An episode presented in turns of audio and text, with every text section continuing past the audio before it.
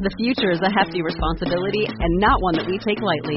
But then, taking things lightly has never been what Hefty is about. That's why we've created the Hefty Renew program that turns hard to recycle plastics into valuable resources like park benches and building materials.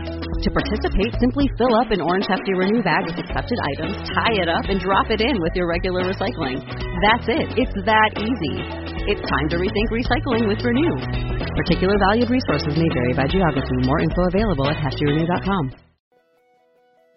Welcome to Season 4 of the Agile Brand with Greg Kihlstrom, where we discuss business agility through customer experience, employee experience, and digital transformation. I'm your host, Greg Kihlstrom. The Agile World podcast is brought to you by TEKsystems, an industry leader in full stack technology services, talent services, and real world application. For more information, go to teksystems.com. To read more about the topics discussed on this show, you can go to my website at gregkihlstrom.com and read my latest articles or get a copy of my latest book, Meaningful Measurement of the Customer Experience, now available on Amazon and other retailers. My name is Greg Kihlstrom, and I'm the host of the Agile Brand podcast. Today, we're going to talk about the role of the voice of the customer in driving product roadmaps. To help me discuss this topic, I'd like to welcome Matt Young, CEO of User Voice. Matt, welcome to the show. Hey, Greg. It's great to be here. Thanks for having me. Great. Yeah, looking forward to talking about this this topic with you, and definitely, um, as we were chatting right before uh, we started here, it's something that it sounds like we both think about and and and work with quite a bit. So, look, looking forward to diving in. Uh, why don't Why don't we start by uh, you giving a little background on both yourself as well as User Voice? Sure. Um, so User Voice, it was the uh, the first dedicated product feedback uh, product itself to come out. Um, it went to market in 2008. Um, like a lot of products like this, it was born out of necessity. Rich White, who who founded the company, was working on a calendaring program, and he found it really difficult to to get feedback from people about what he was building and and how well it was serving their needs. So he built a product uh, to solve for that.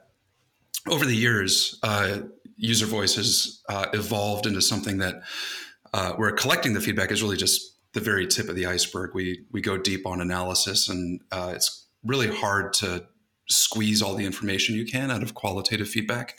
It can become a bit of a daunting problem at scale. So the product's just grown over the past decade into something much more powerful than its original proposition. Um, I ended up coming to User Voice. I come from an engineering background, and I joined User Voice in, in 2015 in an engineering role. Uh, and it was really appealing to me because being in, in engineering leadership, you're in charge of this uh, expensive, complex team, and it's being fed by uh, ideally a product team that's doing really good research. But I'd always historically been pretty dissatisfied both as an individual contributor software engineer and then then later on in engineering leadership with the quality of the research that was going in uh, to what we were being asked to build. And i think we've all been in that situation where you know you're you're sitting there wondering huh why are we doing that? Right. so it's very appealing to me to have uh, some real data backing those decisions. And i, I think it's a, a really important thing for any company to make use of uh, let's let's start by talking about the voice of the customer and its role in, in product development, as, as as you just mentioned. Um, so first, just so we everybody's kind of on the same page here, how would you define the term voice of customer? I think voice of customer customers it's an interesting phrase. Uh, we hear it a lot, uh, and a lot of companies view it as, as kind of a program, a voice of the customer program. They might have a community established online or some other means that they're using to, to get voice of the customer. I like to think of it a little bit uh, a step back from that. The voice of a customer is a means to an end for me. It's it's a thing that helps you figure out uh, what's going on in the mind of the customer, what they feel like. You're trying to get to their emotions and their problems and all of that stuff, and and their voice is the way they usually express that to you. One thing I think a lot of companies don't realize is whether you like it or not, you've got a voice of the customer program. People are talking to your sales team, they're talking to your support team they may be on social media um, posting about their experiences and things like that. So uh, it's it's there whether you like it or not, or have formalized it or not, and it's something that I think everyone, every company should be taking advantage of. When you look at successful companies that are um, utilizing voice of the customer, you know, how how do they use this to drive? I mean, I think at the end of the day, it's about business value, right? So you know, how do how do successful companies kind of draw that line between voice of the customer and, and driving greater business value. It is for sure. Um, I think maybe one one thing to point out first is is the wrong way, uh, yeah. uh, at least in my opinion, to go about voice of the customer. There are some companies that view it as as kind of a transactional interaction where if someone submits feedback about the product, they're they're handling it almost like a support ticket, where they feel the need to respond individually to it, uh, sometimes debate it or something like that. That's just really, from my perspective, not the right way to look at it. Um, the most successful companies are using voice of the customer by making sure that they're grabbing all that information that's coming their way um, and making sure that it's accessible uh, everywhere across the organization um, not only for now, but in the future when there's some project you're thinking of, or you finally get the time to work on a thing that that you knew you needed to work on, having that repository of information available to you all the time is really important. The second thing that really successful companies who have good voice of the customer programs do is to make sure that all of the feedback that they're getting has attribution with it. Who said it? When did they say it? And then, especially in a B2B context, uh, what company do they represent? And where does that company fit into the market that you're trying to sell into? And those are really important data points to make sure that you're weighting the feedback that you get uh, in, a, in the most appropriate way if you've got all that uh, attribution going on and you know who said what, it makes it really easy when you go build a new thing or improve a feature.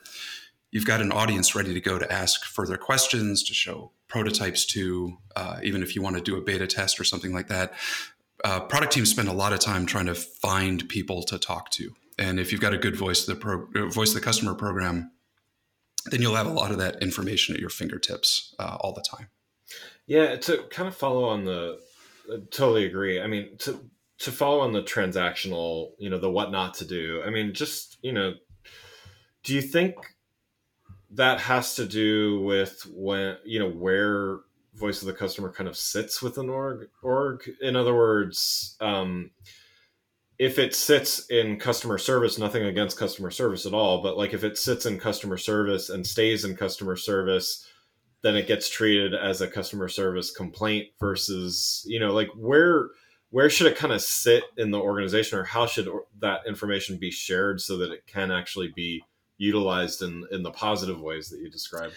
Yeah i think um, voice of the customer doesn't or shouldn't belong to any one organization. Um, I think it's because, like you pointed out, the the reason for that point of contact is different. If you're contacting support, you probably have something that's going wrong or something that you need help with. If you're contacting your customer success representative, you might be talking about uh, something about your commercial agreement or something product related.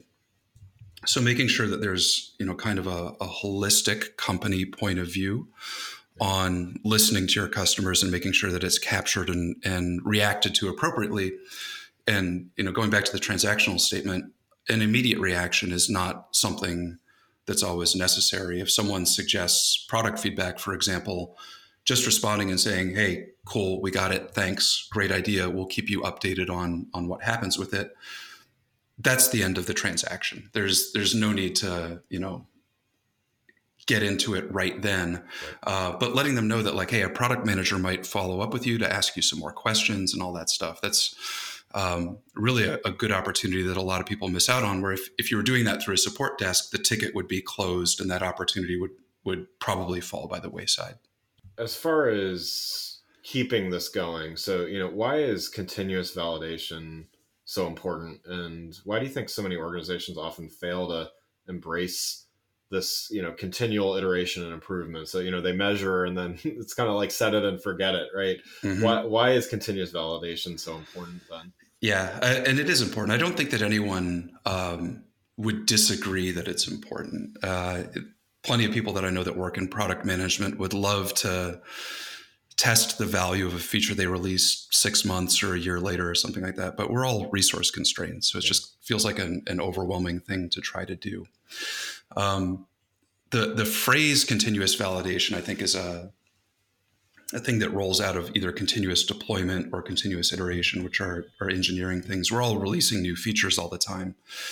Um, but if you if you zoom out a little bit, the premise that you built the product on in the first place, um, User Voice was built on a premise in 2008, and back then, you know, giving people the ability to click a button and make a suggestion about a product that was novel and new but it would be ridiculous to think that in 2022 that's the right way to go about it because um, everyone's overwhelmed with all of these surveys and everything yeah. coming all over the place so um, we, we benefit from being an older company because it's very easy to put that into perspective for us but even if you're a new company that's only been around for a year or so think about how much the world has changed in a year um, if you aren't looking at how the market is changing as you go along and doing that with regularity every quarter, every six months, something like that, uh, a competitor is going to jump in and, and snatch your business away from you uh, with with ease. It's easier than ever to build new products. So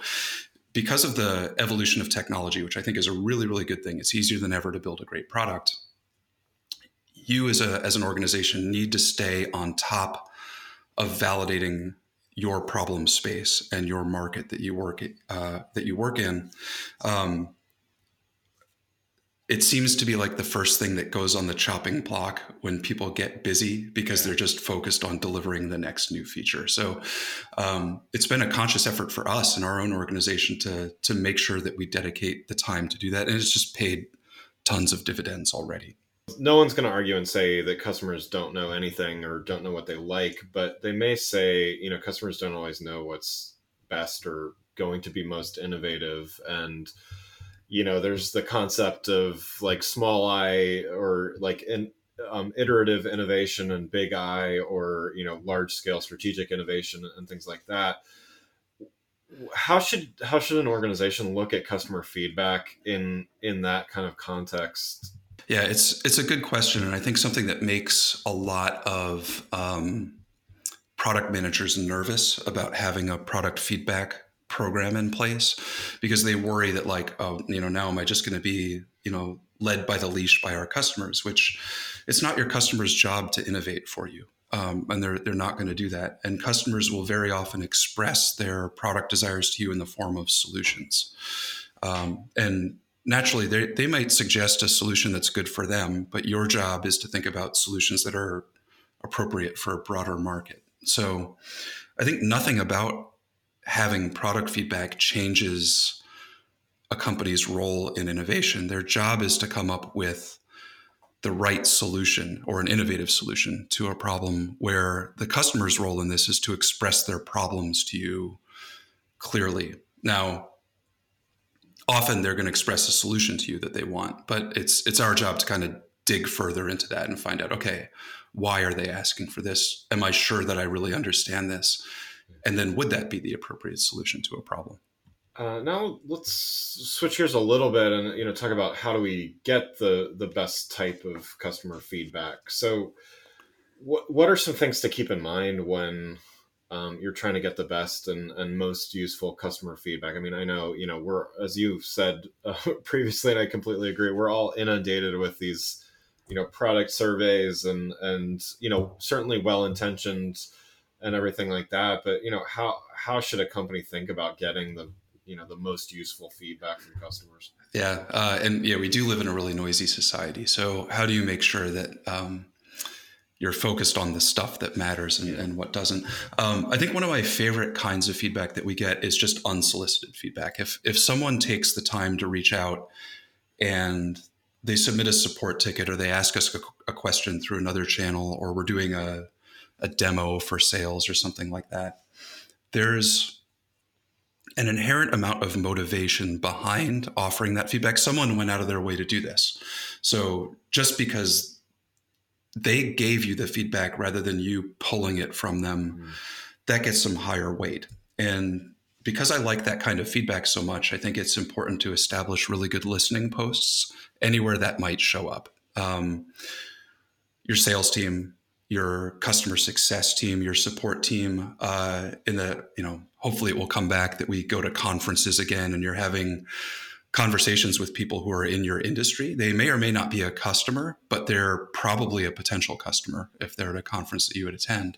So why not gather that? And if you're able to gather feedback that's been freely offered to you uh, really easily, that I think is the most valuable feedback that you can get. There are other times when you need to, um, you know, make sure that you uh, can have the mechanisms to go get feedback about specific things that you need. And if you're doing that, you need to make sure that you're doing it in a way that actually provides value to the end user. Um, I think the reason that all of us don't like getting all the surveys that we get is we don't know that anything will actually change because we answered them. So demonstrating transparently to the audience that you're asking for feedback what you're going to do with it, how it's going to impact them. You know, a, a, $20 Amazon gift card is a nice thing and we all love it. But what I really want is a better product. Yeah. Uh, I really want something that's going to serve my need. So tell me how you're going to use it. Tell me uh, honestly, like, yeah, you know, we, we might not. And, you know, if the odds are of history are any, are true, we probably won't actually do what you want. But this is a necessary part of the process to really understand what you as a customer need and how we might help with that problem. Um, this kind of also touches on where where voice of customer sits, even like we were talking about earlier. But you know, what what kind of internal processes or you know frameworks need to be in place to make sure that yes, you know, definitely not every not every suggestion is going to get implemented for for a host of reasons, but how do you make the most of this feedback from an internal like process perspective? I already mentioned uh, being able to listen to or listen for this information wherever it might come in. So having, uh, you know, our, our tool, of course, does this, but there's any number of ways that you can accomplish this. Uh, you know, a, a, simple Google form or something like that that you're pointing people to.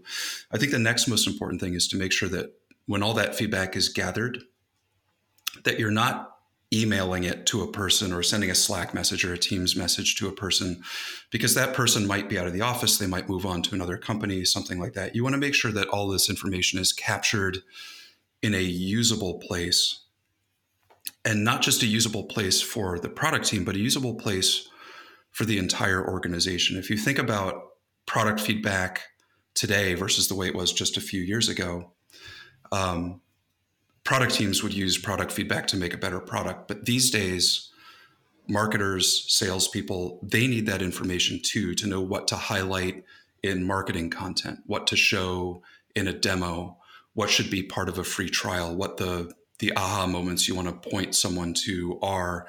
If you're seeing trends in product feedback that are all focused around a, a particular feature or a particular solution in your product, those are the things that the marketing and sales teams should really be leaning into. So I think to make the most out of the feedback, um, making sure that it is a globally usable resource for the entire organization. Uh, it, it's as thorough a resource as it can be and then as accessible as it can be um, are the two most important things that people can do. And I know you've touched on this a little bit, but I'll just kind of ask the, you know, the, the inverse question to that is you know how what should you avoid or perhaps minimize when you're analyzing this this feedback as well just to make sure you're getting the, the most out of it? Yeah uh, historically and uh, you know we we used to do this a lot and a lot of our, our competitors do this. They'll put up a feedback forum where people can vote on features that they want. Um, we noticed over the years that uh, and this this is maybe a terrible thing to say, but product management is not a democracy. So popularity contests are usually not the right way to get this stuff yeah. done. Uh, that may be true in a B2C situation, right? If you're trying to sell as many um, instances of a, a music streaming service or something like that, the majority rule is not a terrible way to go. But if you sell B2B software, um, it's really important to understand not just vote counts, but to make sure that the people voting for things or expressing interests in things, however they're commenting on it, that you understand where in your market they sit. So uh, we we notice a lot of uh, what we call ballot box stuffing, where someone will make a suggestion about our product or, or, one of our customers' products, and you'll see a bunch of people at that same organization mm-hmm. upvote it, thinking that that's going to be the thing that pushes over the it over the top and gets it done. Yeah. Um, you might be tempted to do that if you couldn't see through that trend, um, but really understanding like. Uh, how does this relate to our overall company goals? If our goals are growth or our goals are retention, uh, making sure that that feedback sits in the market that would most benefit from it, and that you have a clear uh, line to draw between the feedback, the solution, and the outcome that you're hoping to get from it. Uh, one last question before we wrap up here. You know, for those that want to learn more, or you know, maybe they know some, but but want to read, watch, listen to something that that might help them understand this this topic a little bit better. Do you have any recommendations or any resources that uh, that uh, to to share? Uh, I'm going to throw you a little bit of a curveball here and give you something that's not very specific to sure. what we talked about today. There's a site called behavioralscientist.org. And what that site tries to do is take human behavior uh, and make it digestible and understandable uh, in a way that uh, you can use in your business career and your day to day life. So we read that quite a bit to think about okay, how, if I need to solicit feedback from someone, how can I do that in a way that is actually valuable and motivational for most people on the planet? Or uh, if we're trying to make the administrative inf- interface of our product less daunting to someone who's earlier in their career, how can I make them feel more confident because uh, they should be um, and and better at their job. So behavioral scientist really just talks about human beings, the way our minds and our emotions work, and how you can you know not in a manipulative way, but in a in a positively beneficial way, um, tap into those features and really just help people as much as you possibly can. That's great. Yeah, I, am I'm, I'm going to check that out myself. I, yeah. I wasn't familiar with it, so that's that's great. Yeah, it's a lot of fun. Nice, nice. Well, Matt, thanks so much for joining the show. Uh, for those listening, uh, what's the best way for them to keep up with what you and User Voice are doing? Sure. Uh, uservoice.com, of course, is where you know you can find out about our products, uh, get demos, trials, all that stuff, whatever you'd like. Uh, we do have a blog where we try to publish a lot of uh, you know non-salesy product management uh, type helpful stuff similar to the you know subject we're talking about today. Um, we're a pretty small company. People are, are pretty surprised at our size. Uh, and because of that we're able to do a lot of, of one-on-one talks with people. I, I love just whether you're a customer or not hearing about your problems it helps us uh, in the for the, exactly the same reasons that we've talked about today. So, uh, since my name is pretty common, if you search on LinkedIn for Matt Young User Voice, you'll find me, or uh, Matt at uservoice.com. I'd be happy to talk to any of you about anything. Wonderful. Well, again, I'd like to thank Matt Young, CEO of User Voice, for joining the show. Thanks for listening to the Agile Brand with Greg Kihlstrom. Talk with you next week. Thanks again for listening to the Agile Brand with Greg Kihlstrom podcast, brought to you by TEKsystems. If you enjoyed the show, please take a minute to subscribe on your podcast channel of choice and leave us a rating so that others can find the show more easily. You can access more episodes of the show at www.theagilebrand.show. To get a copy of my latest book, Meaningful Measurement of the Customer Experience, visit my website at gregkihlstrom.com. Until next week, stay agile.